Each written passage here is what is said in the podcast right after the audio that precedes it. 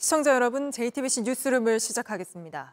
이태원 참사 유족들이 일주기 추모식에 윤석열 대통령을 초청했지만 대통령은 참석하지 않기로 했다고 대통령실이 밝혔습니다. 야당과 공동 주체기 때문에 정치 집회 성격이 짙다는 겁니다. 이에 야당이 공동 주체에서 빠지기로 하고 유족이 다시 옆자리를 비워두겠다며 초청했지만 여전히 대통령은 참석하지 않겠다는 입장입니다. 오늘 첫 소식 구혜진 기자입니다. 윤석열 대통령은 오는 29일 열리는 이태원 참사 1주기 추모식에 참석하지 않기로 했습니다. 대통령실 관계자는 유가족들이 마련한 추모 행사로 알고 참석을 긍정적으로 검토했지만 야당이 공동 주최하는 등 정치 집회임을 확인해 불참을 결정했다고 취재진에 전했습니다. 민주당은 공동 주최에서 빠지겠다며 윤 대통령의 참석을 촉구했습니다. 이제 그 문제가 해결되었습니다. 정중하게 추모 집회에 참석해 주시길 요청드립니다. 유가족 단체도 야당과 공동 주최를 하게 된 건 경찰과 지자체의 적극적인 협조가 필요했기 때문이라고 설명하며 유가족들 옆자리를 비워두겠다고 재차 윤석열 대통령을 초청했습니다. 하지만 대통령실은 불참 결정을 재확인했습니다. 대통령실 관계자는 민주당과 이미 상당 기간 동안 같이 준비를 해왔기 때문에 정치 집회라는 본질은 변하기 어렵다고 본다며 결정이 바뀌지 않을 것이라고 했습니다. 대통령실은 윤 대통령이 집회에 불참하는 대신 별도 추모 메시지를 내는 방안을 검토 중입니다. 여당 내부에서는 당 지도부라도 가야 하는 것 아니냐는 목소리가 나오는 가운데 인요한 혁신위원장은 내일 지도부의 참석 여부를 논의하겠다고 밝혔습니다. JTBC 구혜진입니다. 이태원 참사를 이제야 늑장 감사한다는 비판을 받는 감사원이 오늘은 이번 감사를 이태원 참사 감사라고 부르지 말라고 했습니다. 재난 및 안전관리 체계 점검 감사라고 부르라는 건데 유독 이번 감사에 소극적인 거 아니냐는 지적이 나옵니다. 이런 가운데 정부는 경찰 고위 간부 인사를 내면서 이태원 참사로 검찰 수사를 받고 있는 김광호 서울경찰청장을 유임했습니다. 최수영 기자입니다. 감사원이 오늘 이례적인 공지문을 보내왔습니다. 이태원 참사 관련 감사의 명칭을 이태원 참사 감사가 아니라 재난안전관리 체계 점검 감사로 해달라는 내용입니다. 감사원 관계자는 JTBC에 전체적으로 사회적 재난의 방지책을 강구하는 시스템 개선 감사인데 마치 이태원에 대한 책임만 묻는 감사처럼 오해가 될 수 있다고 했습니다. 감사 시작부터 이태원 참사의 책임 규명에 소극적인 것 아니냐는 지적이 나왔습니다. 감사 착수도 참사 1년 만에 시작돼 늑장 감사라는 비판을 받고 있습니다. 새만금 잼버리에 대한 감사는 행사 종료 나흘 만에 감사에 착수했습니다. 상대적으로 시기가 지나치게 늦었단 지적이 나옵니다. 감사원은 그간 감사 필요성은 인정했지만 수사가 진행 중이라는 이유 등으로 착수 시기를 보겠다고 했습니다. 이태원 참사를 포함해서 하시라도 어, 그거를 담을 수 있는 어떤 빈 그릇을 연초 감사 계획에 저희들이 그 감사 계획에 넣어놨고 안 하겠다는 건 아니다. 하여간 지금 언제 할지 때를 기다리고. 이번 감사는 계획 수립 단계에서부터 논란이 됐습니다. 감사원은 당초 재난안전관리라는 모호한 제목으로 연간 감사 계획에 포함시켰으면서도 이태원 참사 감사는 명시적으로 결정된 게 없다고 해 혼란을 키웠습니다. 그 결과 거짓 브리핑 논란이 불거지기도 했습니다. 이런 가운데 이태원 참사와 관련해 검찰 수사를 받고 있는 김광호 서울경찰청장이 유임됐습니다. JTBC 최수현입니다. 할로윈은 축제가 아니라 일종의 현상이다. 이태원 참사의 책임을 피하기 위해 했던 주장이죠. 누군가 주최한 행사가 아니라 사람들이 자연스레 그냥 모여든 거니 인파 관리의 책임도 없다는 말입니다. 이 말에 비판이 쏟아지자 주최자 없는 축제에 대한 안전 매뉴얼을 만들겠다고 했지만 결국 이번 할로윈도 법적으론 매뉴얼 없이 맞게 됐습니다. 신진 기자입니다. 가파른 계단엔 인파가 가득합니다. 금요일 밤 드론쇼를 하는 한강공원 쪽 지하철 입구입니다. 자, 우측 통행하겠습니다. 자, 앞질이 안 됩니다. 사람이 너무 몰렸다 싶은지 안전요원들은 경광봉을 들어보이며 진입을 막습니다. 공원으로 향하는 굴다리 안. 중간을 나눠 한 방향으로 다니도록 해뒀습니다. 짧은 시간 좁은 공간으로 1만 명이 몰렸지만 질서가 유지됩니다. 미리 세워두고 점검한 안전관리 계획 덕이 큽니다. 행사 주최자는 요원 배치 등 안전 계획을 지자체에 보고해야 합니다. 하지만 1년 전 이태원 할로윈 축제, 주최자가 없었고 무방비로 치러졌습니다. 참사 직후 정부가 제도를 고치겠다고 했지만 아직 달라진 게 없습니다. 서울시는 올해 5월 배포하겠다던 인파 안전관리 매뉴얼을 만들지도 못했습니다. 행정안전부도 지역 축제장 안전관리 매뉴얼을 보완하겠다 했지만 그대로입니다. 상위법이 바뀌지 않았다는 게 이유입니다. 주최자 없는 축제에 대한 지자체와 경찰의 책임과 권한을 명시한 개정안은 지난달에야 국회 상임위를 통과했을 뿐입니다. 인파 밀집 사고를 사회 재난으로 규정하는 재난안전법은 상임위 통과도 못했습니다. 참사 직후 법안을 제출했지만 그때뿐이었습니다. 그런 뒤 1년 국회는 이태원 특별법 등을 놓고 다투는 데 골몰했습니다. 아 이제 고만하세요 이만희 간사님 나가시려면 나가시고 회의를 해야 될 거 아니에요. 법안이 통과되어도 시행령을 만들고 실제 현장에 적용할 매뉴얼을 만들기까지는 또 시간이 걸립니다. JTBC 신진입니다. 윤석열 대통령은 순방을 마치고 돌아오자마자 박근혜 전 대통령을 만났습니다. 현직 대통령으로선 처음으로 박정희 전 대통령 추도식에 참석한 겁니다. 윤 대통령은 박정희 전 대통령을 위대한 지도자, 박근혜 전 대통령을 영예라는 존칭으로 불렀습니다. 총선을 앞두고 TK 민심 잡기에 나선 거 아니냐는 분석이 나옵니다. 배양진 기자입니다. 중동 순방에서 돌아온 직후 박정희 전 대통령의 추도식을 찾은 윤석열 대통령은 곧바로 박근혜 전 대통령에게 다가가 손을 내밀었습니다. 안부를 물으며 두 손을 꼭 잡았습니다. 지난해 5월 대통령 취임식 이후 17개월 만에 재회입니다. 윤 대통령은 추도사에서 박정희 전 대통령을 위대한 지도자로 치켜세웠습니다. 전 세계 92개국 국가의 정상을 만나 경제 협력을 논의했습니다만 박정희 대통령께서 이루어내신 이 압축성장을 모두 부러워하고 위대한 지도자의 결단에 경의를 표했습니다. 박근혜 전 대통령을 영예라는 존칭으로 부르며 위로의 말도 전했습니다. 영예이신 박근혜 전 대통령님과 유가족분들께 자녀로서 그동안 겪으신 슬픔에 대하여 심심한 위로의 말씀드립니다. 박정희 전 대통령의 추도식에 현직 대통령이 참석한 건 이번이 처음입니다. 최근 TK 지지율이 하락세를 보이는 가운데 전통 지지층을 다지기 위한 행보 아니냐는 해석도 나왔습니다. 유족 대표로 윤 대통령에게 감사 인사를 전한 박 전 대통령은 박정희 전 대통령의 꿈을 언급했습니다. 아버지의 꿈이자 저의 꿈이었고 그리고 오늘 이곳을 찾아주신 여러분들의 꿈은 모두 같을 것입니다. 같은 꿈을 강조하며 사실상 보수 통합을 강조한 메시지로 해석됩니다. 네, 두 사람은 추도식이 끝난 뒤 박정희 전 대통령 외역을 함께 참배하며 수행원 없이 비공개 대화를 나누게 됐습니다. 네, 배양진 기자. 아, 뭐 비공개긴 하지만 어떤 대화가 좀 이뤄졌는지 전해지는 게 있습니까? 네, 따로 수행원이나 유가족이 동행하지 않은 만큼 구체적인 대화 내용이 전부 전해지지 않았습니다. 네, 두 사람은 참배를 마친 뒤 오솔길을 통해서 함께 내려왔습니다. 내려오면서 윤 대통령의 중동 순방 성과에 대한 이야기를 나누기도 한 걸로 전해집니다. 네, 뭐 한때는 검사와 피의자 사이였지만 뭐 지금은 총선을 앞두고 있는 보수 진영의 전현직 대통령이죠. 보수 통합을 위해 손을 잡은 자리다 이렇게 봐도 될까요? 네, 말씀하신 것처럼 국정농단 수사 시기 윤 대통령은 어, 특검 수사팀장이었고 박 전 대통령은 피의자였습니다. 하지만 오늘 윤 대통령은 순방 직후 곧바로 박 전 대통령을 만나면서 손을 내밀었습니다. 그리고 박 전 대통령도 함께 꿈을 꾼다, 같은 꿈을 꾼다는 말로 보수 통합 메시지에 호응했습니다. 네, 대통령실 관계자는 한때 대립했던 두 사람이지만 자유민주주의 수호 발전이란 보수 정치의 지향점에선 만나는 지점이 있다고 설명했습니다. 서울 강서구청장 보궐선거 참패 이후 전통 지지층이 많은 대구 경북에서도 비판 목소리가 커지면서 여당은 물론 대통령실에서도 위기감이 커지고 있습니다.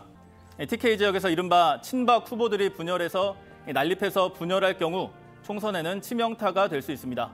그런 만큼 대통령실에선 오늘 만남이 보수 통합과 지지층 결집의 신호타길, 신호탄이 되길 바라는 아, 분위기를 킵니다 알겠습니다. 여기까지 듣겠습니다. 배양진 기자였습니다.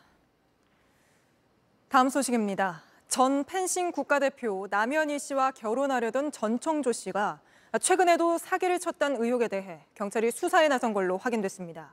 한 피해자는 저희 취재진에게 전 씨가 시그니엘에 사는 이웃들에게 접근해 자신이 파라다이스 그룹의 혼외자고 50조 넘는 현금이 있다며 은행 잔고까지 보여줬다면서 자신이 아는 피해액만 10억 원이 넘는다고 했습니다. 일부 피해자들은 어제 전 씨의 집으로 항의 방문까지 갔다는데 먼저 이호진 기자가 보도합니다. 전청조 씨와 남현희 씨가 살던 시그니엘 주민인 유튜버 A 씨. 지난 6월 이곳 42층 라운지에서 경호원을 대동한 전 씨가 갑자기 말을 걸어왔습니다. 본인이 말씀하시는 게뭐 파라다이스 호텔에 자기가 뭐 혼외자고 뭐 이러면서 재벌 3세다 알려지면 안 된다 글로벌 IT 기업의 대주주라던 전 씨는 남현희 씨를 자신의 아내로 소개했습니다. 이제 본인이 뭐 엔비디아 대주주고 뭐 이제 이것저것 얘기하면서 뭐 남현이 알죠? 이러면서 내 네, 이제 와이프 뭐 어쩌고 이렇게 얘기를 하는 거예요.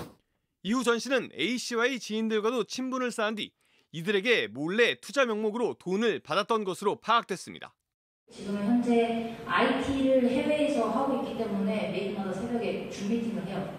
직원들과. 어, 나는 엔비디아를 안다. 엔비디아. 엔비디아를 안다. 네, 저 엔비디아 대주주입니다, 여러분. 시가총액 1,400조 원에 달하는 엔비디아 대주주로 자신을 소개하며 투자를 유치한 겁니다. 다섯 명에 여섯 명이 어제까지 들었을 땐 8억이었는데 네. 10억이 넘는다. 전씨 사기 행각이 보도되자 피해자들은 어제 뒤늦게 전씨와 남씨를 찾아가 항의했습니다. 이후 본가로 옮긴 남씨를 전씨가 다시 찾아가자 남 씨 어머니는 전씨를 스토킹 혐의로 고소했습니다. 경찰은 어제 전씨를 체포해 오늘 아침까지 조사한 데 이어 전씨는 사기 혐의로도 고발된 것으로 파악됐습니다. JTBC 이호진입니다. 예, 전 씨는 아르바이트생까지 고용해 재벌과 혼외자를 쫓는 기자 연기를 해달라고까지 하면서 치밀하게 주변 사람들을 속였습니다. 저희가 그 아르바이트를 한 사람을 직접 만나 당시 상황을 들어보니 대본이 다 구체적으로 있었고 그걸 다들 믿는 눈치였다고 했습니다. 전 씨가 사칭한 파라다이스 그룹은 법적 대응을 예고했습니다. 이어서 서효정 기자입니다. 대행 아르바이트생 A씨가 의뢰를 받고 갔던 곳은 서울 강남의 한 음식점이었습니다. 그때 이제 전청조 씨랑 남현희 씨 이렇게 여성 두 분이 여성 두 분, 그다음 맞은편에 그 지인으로 보이는 남성분 한 분, 여성분 한 분 이렇게 총 네 분이 계셨어요. A 씨는 업체로부터 한 여성에게 질문하는 기자 역할을 의뢰받았다고 했습니다. 네, 가서 아뭐 전청조 대표님 맞으신가요? 잠깐 인터뷰 좀 할수 있을까요? 주의사항 최대한 프로페셔널하게 해달라고 그냥 재벌과 혼외자로 숨은 재력가인 전 씨를 쫓는 상황을 연출한 겁니다. 뭐 대한민국에서 자산이 가장 많은 것으로 알려지셨는데 혹시 사실인가요? 뭐그 자산의 출처가 뉴욕에 있는 뭐 얼굴 없는 회사의 CEO라는데 뭐 이게 맞는가요? 뭐 파라다이스 전 회장과 관계가 어떻게 되나요? 뭐 이런 내용이었던 것 같아요. 당시 전 씨는 즉각 화를 내며 나가라고 했습니다.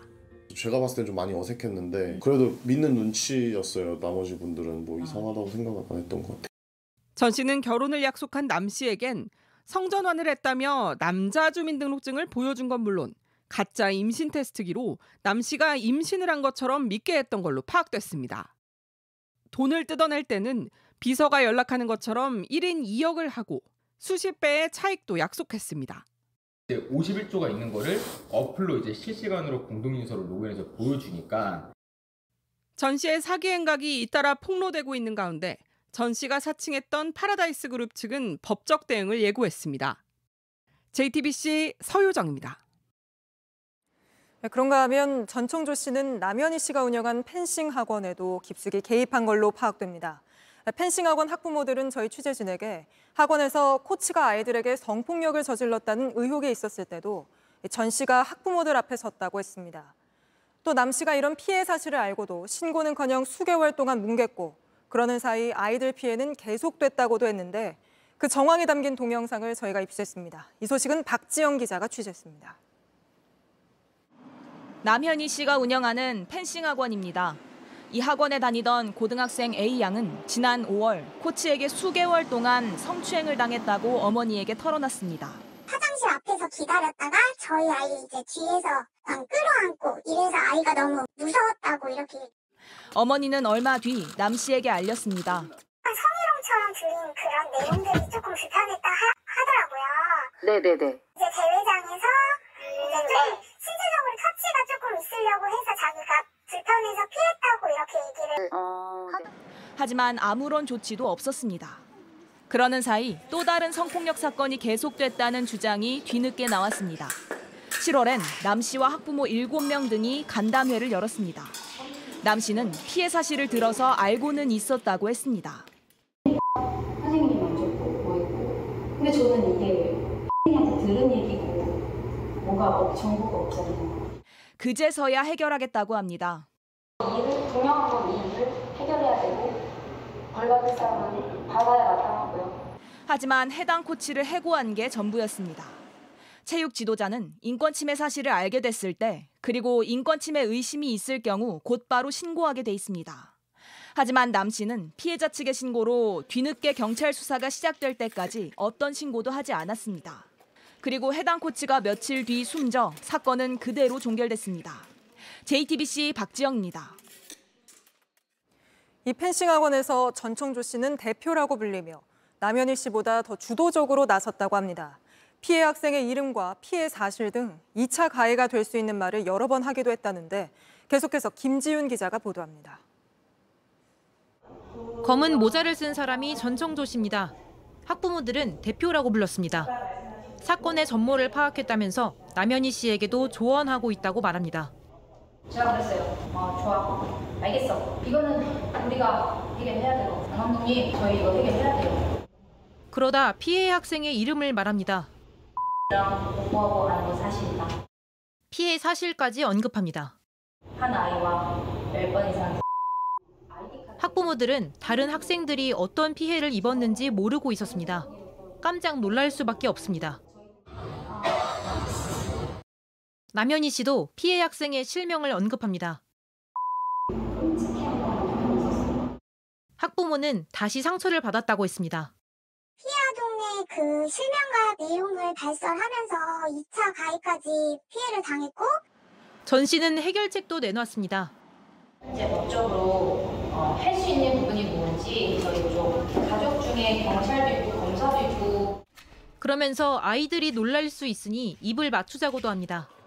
군대 갔다 오세요. 최대한 어른들이 입을 맞추자. 가장 건하지 않을까.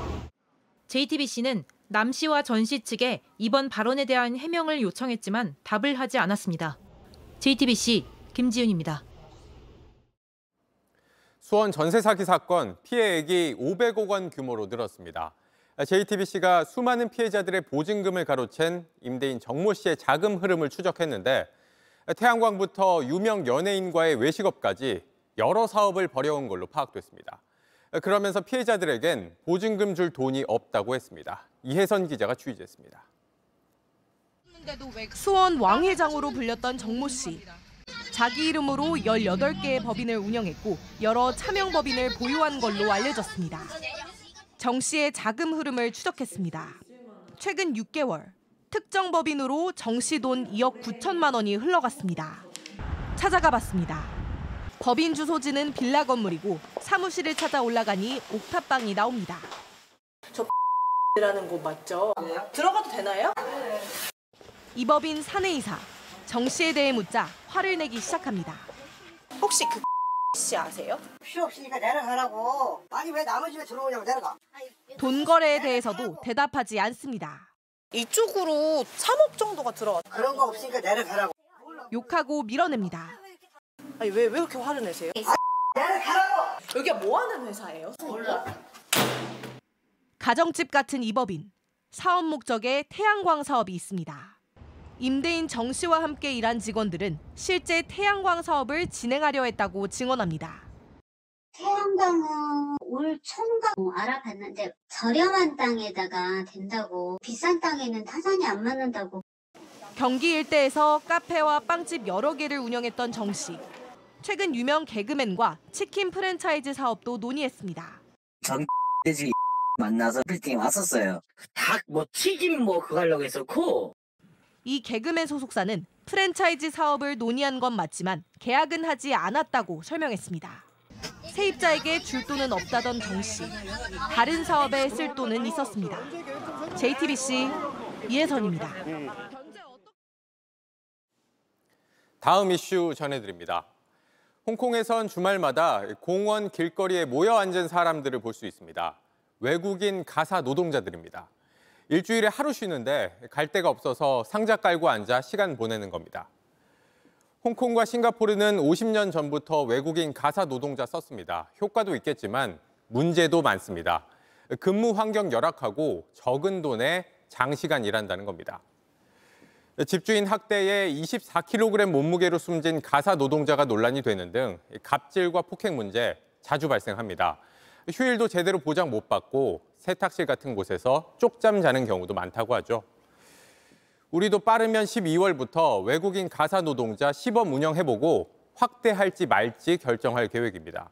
그런데 시작도 하기 전에 비슷한 논란이 불거졌습니다. 이들을 한 평 이상 고시원에서 지내도록 하는 방안이 보고되면서 우려의 목소리가 나오는 겁니다. 임예은 기자가 취재했습니다.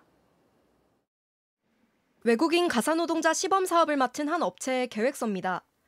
노동자들이 지낼 곳으로 고시원을 제안했습니다. 여성 전용 숙소에 화장실과 샤워 시설을 보유했다고 했습니다. 하지만 방의 크기는 3.3제곱미터. 한 평은 넘을 것이고 라면과 밥, 김치를 준다고 덧붙였습니다. 우려했던 대로 외국인 가사 노동자들에 대한 처우가 열악하다는 비판이 나왔습니다. 가장 안 좋은 방식으로 정부 기획안에 지금 외국인 이주노동자 주거 형태에 대해서 고민을 한 거거든요. 고시원 숙소가 논란이 되자 이정식 고용노동부 장관은 오늘 확정안이 아니라고 해명했습니다. 선정 과정에서 예. 이 업체의 계획을 러프하게 한 건데요. 예. 서울시하고 저희하고 업체하고 해서 예. 그런 일이 없도록 하겠습니다. 업체 관계자도 여러 선택지 중 하나라고 했습니다. 기숙사형도 알아보고 있고 고시원형도 알아보고 있는데 아직 확정되진 않았고요. 하지만 초기 계획부터 3.3 제곱미터 이상의 숙소가 제한된 것 자체가 외국인 가사 노동자에 대한 차별이란 지적이 나옵니다. 이는 예견된 문제였습니다. 해당 업체는 고시원을 배정한 이유에 대해 초기 비용이 적게 드는 곳이라고 했습니다. 이번 사업 예산은 처음부터 숙소비 지원이 전혀 없었습니다. JTBC 임예은입니다. 후쿠시마 원전에서 정화 설비를 청소하던 도중 오염수가 분출하는 사고가 났습니다. 아, 작업자 두 명이 오염수를 뒤집어서 병원으로 옮겨졌는데 이번 사고로 원전을 철저하게 관리하고 있다는 일본 측 주장을 믿어도 되는 거냐는 우려가 나옵니다. 도쿄 김현애 특파원입니다. 어제 오전 후쿠시마 제1원전에서 직원 5명이 청소를 하다 오염수를 뒤집어 쓰는 사고가 일어났습니다. 오염수에서 방사능 물질을 걸러주는 알프스 설비 배관을 세척하는 과정에서 임시 배관 호스가 빠지면서 오염수 100ml가 흩뿌려진 겁니다. 이 중 4명은 오염수가 피부에 직접 닿았고 방사선 수치가 기준치 아래로 떨어지지 않은 두 명은 결국 병원에 입원했습니다. 이들은 방수 기능이 있는 보호복을 입어야 하지만 이 같은 원칙이 제대로 지켜지지 않은 것으로 알려졌습니다. 도쿄전력은 오염수 방류를 개시하며 안전을 위해 철저한 관리를 약속했지만 이번 사고로 우려가 높아지고 있습니다. 도쿄전력은 이번 사고가 오염수 방류와 직접 연관된 사고는 아니라고 밝혔지만 정확한 사고 원인을 조사하고 있습니다. 우리 정부는 이번 사고에 대해 일본 측이 미리 알려줘야 하는 비상 상황엔 해당되지 않는다면서도 사고 원인 등을 파악 중이라고 밝혔습니다. 한편 일본 도쿄전력은 다음 달 2일부터 3차 오염수 방류를 시작한다고 밝혔습니다. 앞선 두 차례와 마찬가지로 약 17일에 걸쳐 7,800톤을 방류할 계획입니다. 도쿄에서 JTBC 김현예입니다. 이스라엘이 한밤중 팔레스타인 가자 지구에서 탱크까지 동원해 대규모 지상작전을 벌였습니다. 이스라엘은 가자 지구 축소판을 만들어 모의 침투 훈련도 진행하며 대대적인 지상전이 임박했음을 예고했습니다. 백희영 기자입니다. 탱크들이 가자지구 분리장벽을 따라 줄지어 움직입니다. 장벽이 뚫리자 탱크들이 뒤따라 진입합니다. 불도저는 흙을 밀어내며 진입로를 확보합니다. 탱크의 포격에 곳곳이 파괴됩니다. 현지 시간 25일 밤 이스라엘군이 가자지구 북부로 진입해 대규모 지상작전을 벌였습니다. 이스라엘군은 다음 단계의 전투를 위해 작전을 벌였다며 다수의 테러 분자와 기반 시설, 대전차 미사일 발사 진지를 공격했다고 밝혔습니다. 지난 7일 전쟁이 시작된 이후 가자지구 안에서 벌어진 가장 큰 규모의 작전입니다. 본격적인 지상전을 앞두고 사전 정지 작업이란 분석입니다.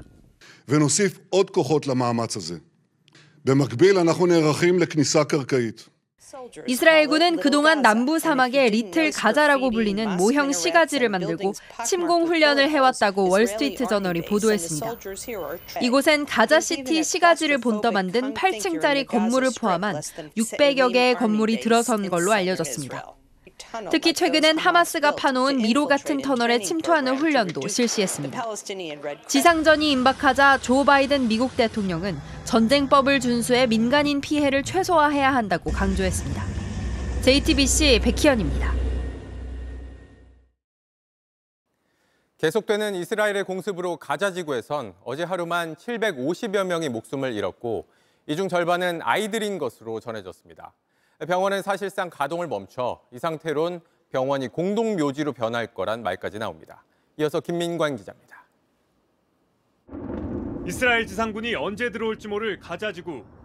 지난 19일 동안 쉴 새 없이 이어진 폭격에 이미 도시는 폐허가 됐습니다.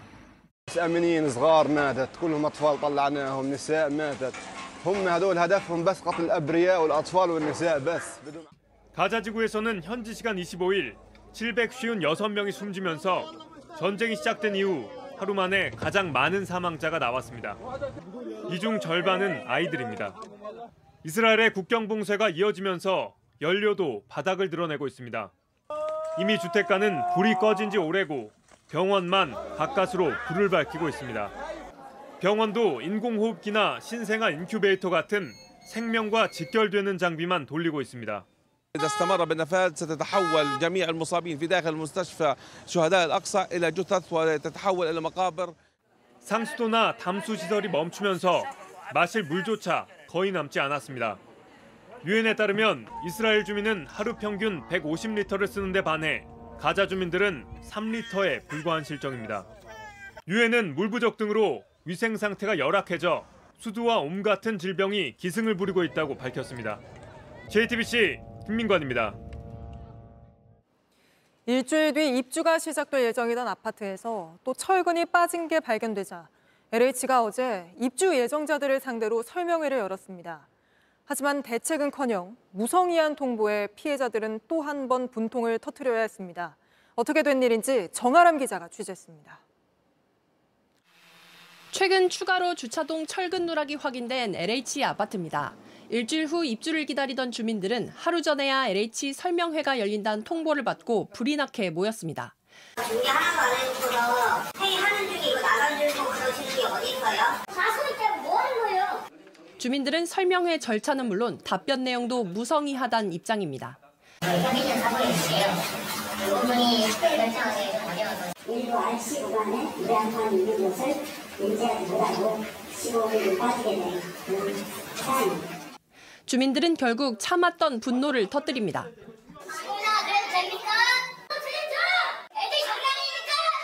철근 빠진 다른 LH 단지들도 상황은 비슷합니다. LH 판사업단에서 간담회나 이런 걸 앞으로 하지 않겠다라고 해서 소송을 진행하려고 주거동도 정밀안전진단 해달라고 요구하고 있는데 LH는 주차장만 해준다고 하고 있어서 대화가 전혀 진전이 없는 입주 예정자들은 LH 태도가 더 문제라고 지적합니다. 일방적으로 통보하는 식의 태도가 가장 큰 불만이라고 생각을 하고 있습니다. 입주민들이 충분히 좀 어, 공감하고 알 수 있는 방법으로 소통을 이에 대해 LH는 입주민과 소통을 통해 안심할 때까지 책임을 다하겠다고 밝혔습니다. JTBC 정아람입니다. 카카오가 SM을 인수하려고 일부러 주가를 띄웠다는 의혹을 수사 중인 금감원이 카카오 법인까지 기소 의견으로 검찰에 넘겼습니다. 오늘은 경영진 3명과 함께 카카오, 카카오 엔터 법인 두 곳을 넘겼는데 금감원은 김범수 창업자에 대해서도 공모 정황이 확인된다며 추가 송치를 예고했습니다. 국민의힘 혁신위원회 인선 결과가 오늘 공개됐습니다. MZ세대와 여성이 많이 뽑히긴 했습니다만 당내에선 벌써부터 구성원 몇몇이 혁신의 취지에 맞느냐는 비판이 나왔습니다. 하예빈 기자입니다. 혁신위원 12명 가운데 여성이 7명으로 절반이 넘습니다.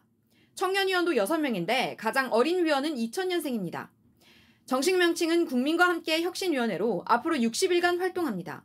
쓴 약을 꼭 먹어야 될 약을 조제해서 아주 여러분들이 시원하게 느낄 수 있도록 그 바른 길을 찾아가겠습니다. 하지만 당내에선 기대에 못 미친다는 비판이 나옵니다. 비윤석열계는 아예 없고 유일한 현역 의원으론 영남권 출신인데다 대표적인 친윤계로 분류되는 박성중 의원이 포함됐습니다. 앞서 천하람 순천갑 당협위원장과 윤희숙 전 의원 등은 인 위원장의 제안을 받았지만 거절했습니다. 혁신위원 중 상당수가 총선 출마를 앞두고 있다는 점도 비판의 대상이 됐습니다. 공천 예비 후보자들이 직접 공천 룰에 영향을 미칠 수 있다는 겁니다. 한 초선 의원은 암담하다면서 인사를 보면 말하지 않아도 주는 메시지가 있지 않느냐며 많이 아쉽다고 했습니다. 또 다른 초선 의원 역시 마음을 비우고 정치적 소신을 갖고 일할 역량을 가진 사람이 없다고 평가했습니다. 홍준표 대구시장도 모양 갖추기 혁신위원회로는 자칫하다가는 민주당 혁신위처럼 망신위원회가 될 수도 있다고 했습니다. 인 위원장은 희생을 해야 혁신이 이루어진다며 공천에 대해서도 들여다보겠다고 했습니다. 정치 풍토가 희생을 각오를 해야지 혁신이 된다.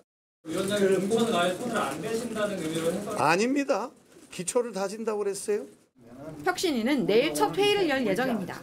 JTBC 하이빈입니다.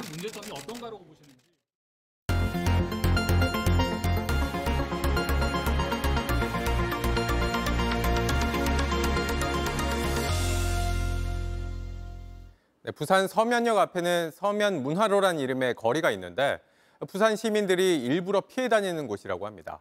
밤낮 안 가리고 술판과 노름판이 벌어지고 싸움도 예산일이기 때문입니다. 1차 카메라 이희령 기자가 취재했습니다. 이곳은 부산 서면역 9번 출구 앞입니다. 음식점과 은행 같은 곳이 있는 평범한 거리인데요. 서면 문화로라고 이름 붙은 이곳에서 매일 어떤 일이 벌어지는지 지켜보겠습니다.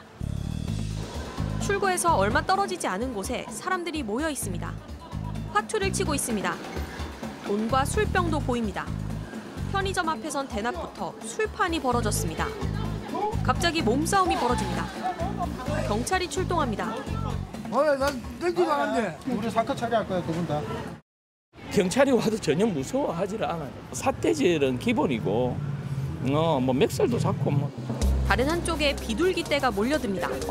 아무렇게나 버린 도시락과 쓰레기 때문입니다. 여기가 가장 심각해요. 대변도 한 번씩 치우고 그래. 휴지하고 이렇게 위생 장갑하고 손으로 이렇게 해서 이렇게 치우고 이래야 됩 이곳엔 10여 년 전부터 노숙인들이 하나둘 모였습니다. 그때부터 문제가 있었지만 지금도 여전합니다. 아예 개선이 안 되고 있으니까 뭐 때문에 그런지 저건 진짜 시민으로서 진짜 이해가 안 돼요. 지금은 노숙인보단 멀쩡히 집도 있는 사람들이 더 많습니다. 선생님은 주소지가 어디신데 원래? 천구 일차 그 바로 앞에. 나는 무슨 안 해. 내가 먹고 싶어서 여기 와서 왔어. 그러니까 선생님 지금 형이 계속 민원을 말을 하지. 아, 네, 네. 얼른 가라고. 낮에 벌어졌던 술판의 흔적이 그대로 남아 있습니다. 누군가 깔고 앉았던 상자, 그리고 먹다 버린 술병, 담배 꽁초까지 바닥에 굴러다니고 있습니다. 아무 데서나 볼일을 봅니다. 낮에도 거리에 있던 한 명은 밤이 되자 아예 길에 드러눕습니다. 사람들도 익숙한 듯 지나갑니다. 선생님, 선생님, 왜 바닥에 계세요? 어쩌라고? 되게 안 들어가셔요? 여... 안 나가, 안 가, 안 가. 못 잡아. 은행 앞에선 또 한 번 술판이 벌어졌습니다. 뭐 하고 계시는 거예요? 방금 째려고요. 댁은 있으세요? 네. 아, 오늘 노수자 아데 왜? 어쨌든 여기가 그 영업장 앞이잖아요. 부산은. 아이, 예, 예. 문닫잖아요 봐요 좀왜 그래요 또. 지켜볼 수밖에 없는 사람들에겐 괴로움, 두려움만 남았습니다. 지나가면 제 앞으로 술병을 던져서 피 본 적도 많고 제가 요 앞에서 장사를 하고 있지만 늘 무서워요. 구청이든 경찰서든 아무리 신고를 해도 답이 없어요. 경찰과 지자체 합동 단속은 2년 전인 2021년이 마지막이었습니다.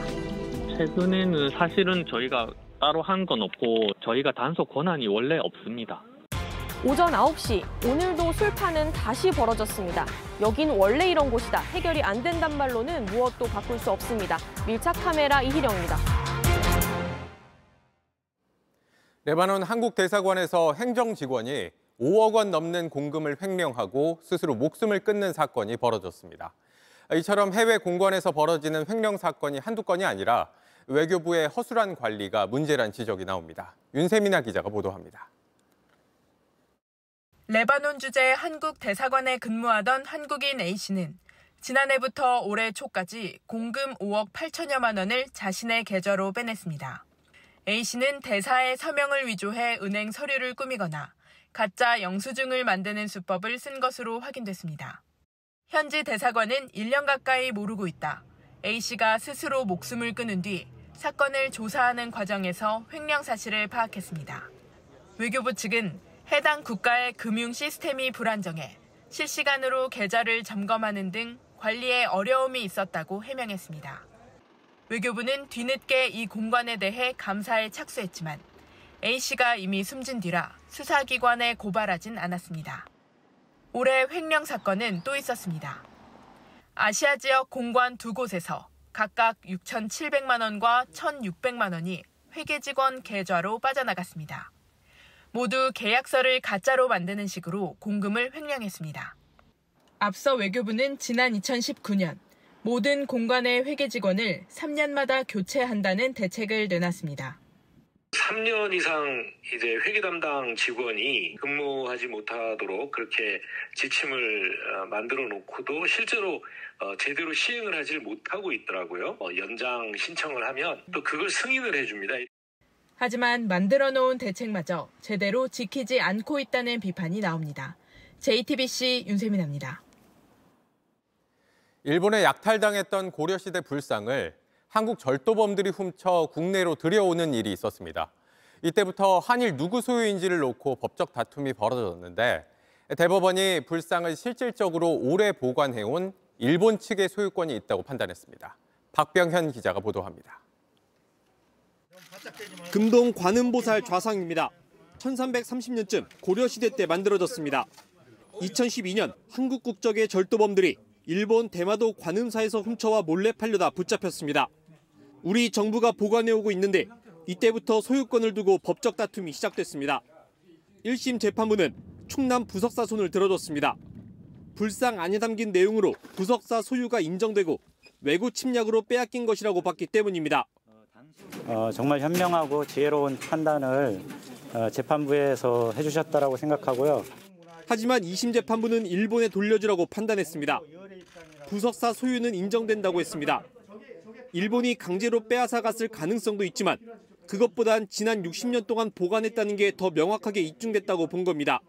그리고 대법원도 20년 이상 불상을 점유했다면 소유권이 인정된다며 일본 관음사의 손을 들어줬습니다. 조계종은 입장문에서 이번 판결이 약탈 문화재를 숨기고 불법으로 점유하는 걸 조장할 것이라며 반발했습니다.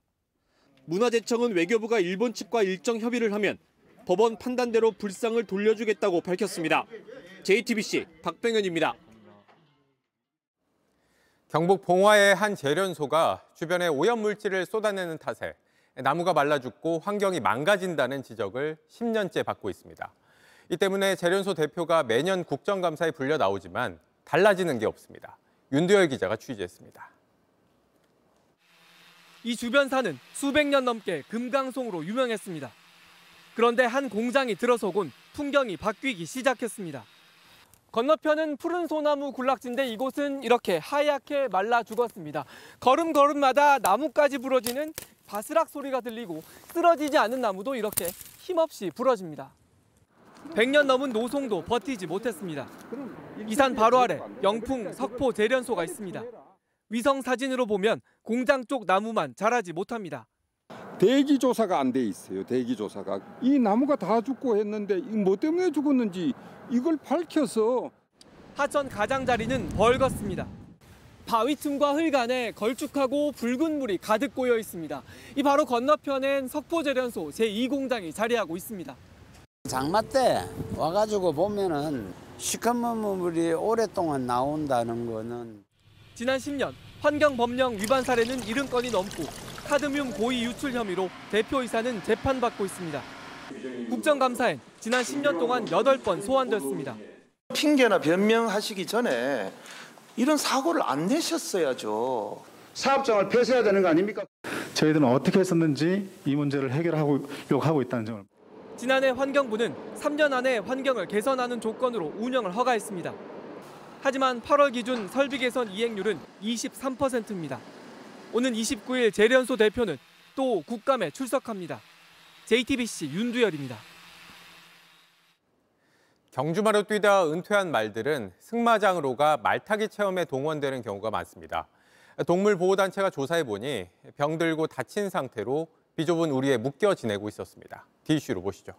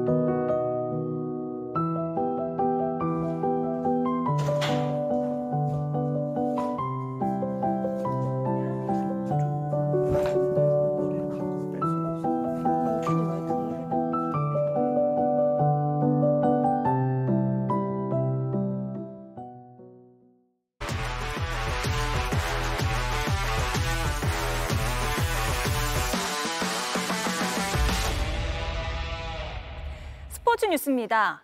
꿈의 무대로 불리는 챔피언스 리그에서 이강인이 데뷔골을 터뜨렸습니다. 파리의 유니폼을 입고 첫 골을 신고한 이 경기장은 고인이 된 스승 유상철 감독이 25년 전 골망을 흔들었던 곳입니다. 최종혁 기자입니다. 골대 구석 정확하게 빨려 들어가는 슛. 골키퍼는 손도 못 댔습니다. 스승 고 유상철 감독을 위한 선물이기도 한 이강인의 데뷔골은 동료들과 함께 만들어 더 빛났습니다.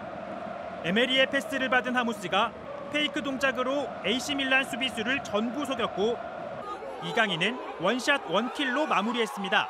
모든 축구 선수들이 어, 너무 뛰고 싶어하고 어렸을 때부터 너무 어, 꿈인 것 같아요. 잘 준비해서 꼭 승리할 수 있도록 해야 될 것 같아요. 꿈의 무대에 대한 열망은 후반 26분 교체 투입과 함께 타올랐는데 짧은 시간 공을 21번 터치하고 15번 패스를 시도해 14번 성공시킨 숫자가 말해줍니다. 화려한 드리블에 이어 은바페에게 연결한 공은 상대를 아찔하게 만들었고 감각적인 패스 하나로 순식간에 경기 흐름을 바꿔놨습니다. 재치 있는 몸 동작에 수차례 돌파를 허용한 AC 밀란의 세계적인 풀백 태오는 결국 반칙으로 이강인을 멈춰 세웁니다. 사실 이강인의 골도 태오를 등지고 연결한 이강인의 패스에서 시작됐습니다. 음바페는 이강인의 얼굴을 감싸주며 축하했고 파리에서 마법 같은 밤이라며 자축한 이강인을 향해 전 소속팀 마요르카도 함께 기쁨을 나눴습니다. 9년 전 손흥민처럼 22살 같은 나이에 챔피언스리그 득점을 신고한 이강인. 아시안게임 금메달과 A매치 연속 득점에 이어 눈부신 10월을 보내며 이강인의 시대를 예고했습니다. JTBC 최종혁입니다. 프로야구 정규 시즌에 실책이 가장 많았던 팀 바로 NC 다이노스입니다. 유격수 김주원도 실책왕 꼬리표가 떨어지지 않았는데요. 가을 야구에선 대반전을 쓰고 있습니다. 홍지용 기자입니다. 초반부터 13점을 주고받는 난타전이 펼쳐졌습니다. 1회 NC가 안타 5개를 몰아치며 3점을 뽑았지만 2회 SSG가 최정희 말로면에 힘입어 흐름을 뒤집습니다. 이어진 NC의 공격에서 마틴이 역전 3점 홈런을 터뜨리고 SSG는 4회 초 한유섬의 적시타로 다시 1점 차로 따라붙습니다. 이후 양 팀 다 불펜을 모두 동원하는 총력전에 나섰는데 7회 초에 결정적인 장면이 나옵니다. SSG 하재훈이 침 공이 좌중간으로 날아가는데 김주원이 몸을 날려서 낚아챈 뒤 1루로 던져 아웃을 잡아냅니다. 김주원은 정규 시즌 동안 29개의 실책을 저지른 압도적인 실책왕이었는데 항저우 아시안 게임에서 두 개의 홈런으로 금메달을 목에 건 뒤 180도 달라졌습니다. 와일드카드 결정전부터 몸을 아끼지 않고 던지고 정확하고 빠른 송구로 이어가며 첫 가을 야구 내내 탄탄한 수비를 선보였습니다. 키스톤 콤비인 박민우도 호수비를 만들어냈습니다. 박성환이 타구가 날아오자 백핸드로 잡아냈고 일루수 오영수는 다리 찢기로 송구를 받아내며 SSG의 추격 의지를 완전히 꺾었습니다. 정규 시즌 실책 130개, 실책이 가장 많은 팀이었지만 가을 야구 4경기 동안 실책은 단 하나에 그친 NC. 4연승을 질주하며 2017년 이후 6년 만에 플레이오프 무대를 앞두고 있습니다. JTBC 홍지용입니다. 하프라인부터 공을 몰고 와 골키퍼보다 반박자 빠르게 공을 차 넣습니다. 지난 3월 20세 이하 대표팀 강성진 선수의 활약 다시 봐도 멋지죠. 올해 가장 멋진 골을 넣은 선수 푸스카스상 후보에도 오른 상태인데요. 키파가 강성진의 인터뷰를 전하며 집중 조명했습니다.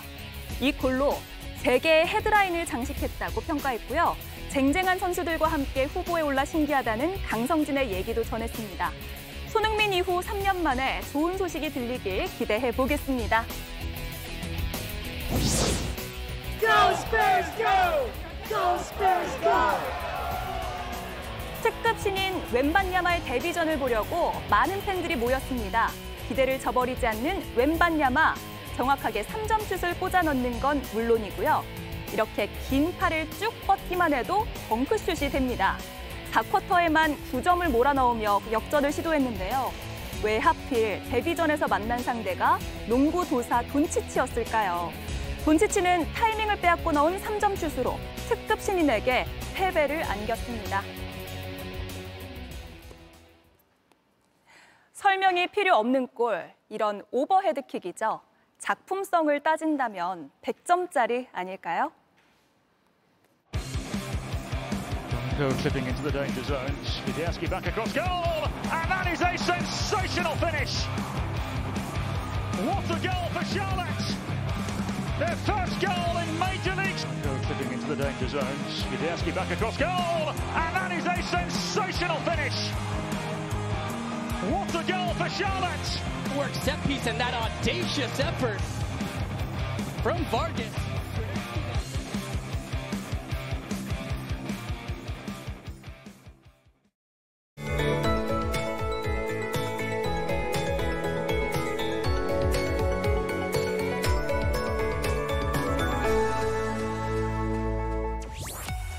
퇴근길 중서부 지역에 쏟아지던 비가 여전히 이어지고 있습니다.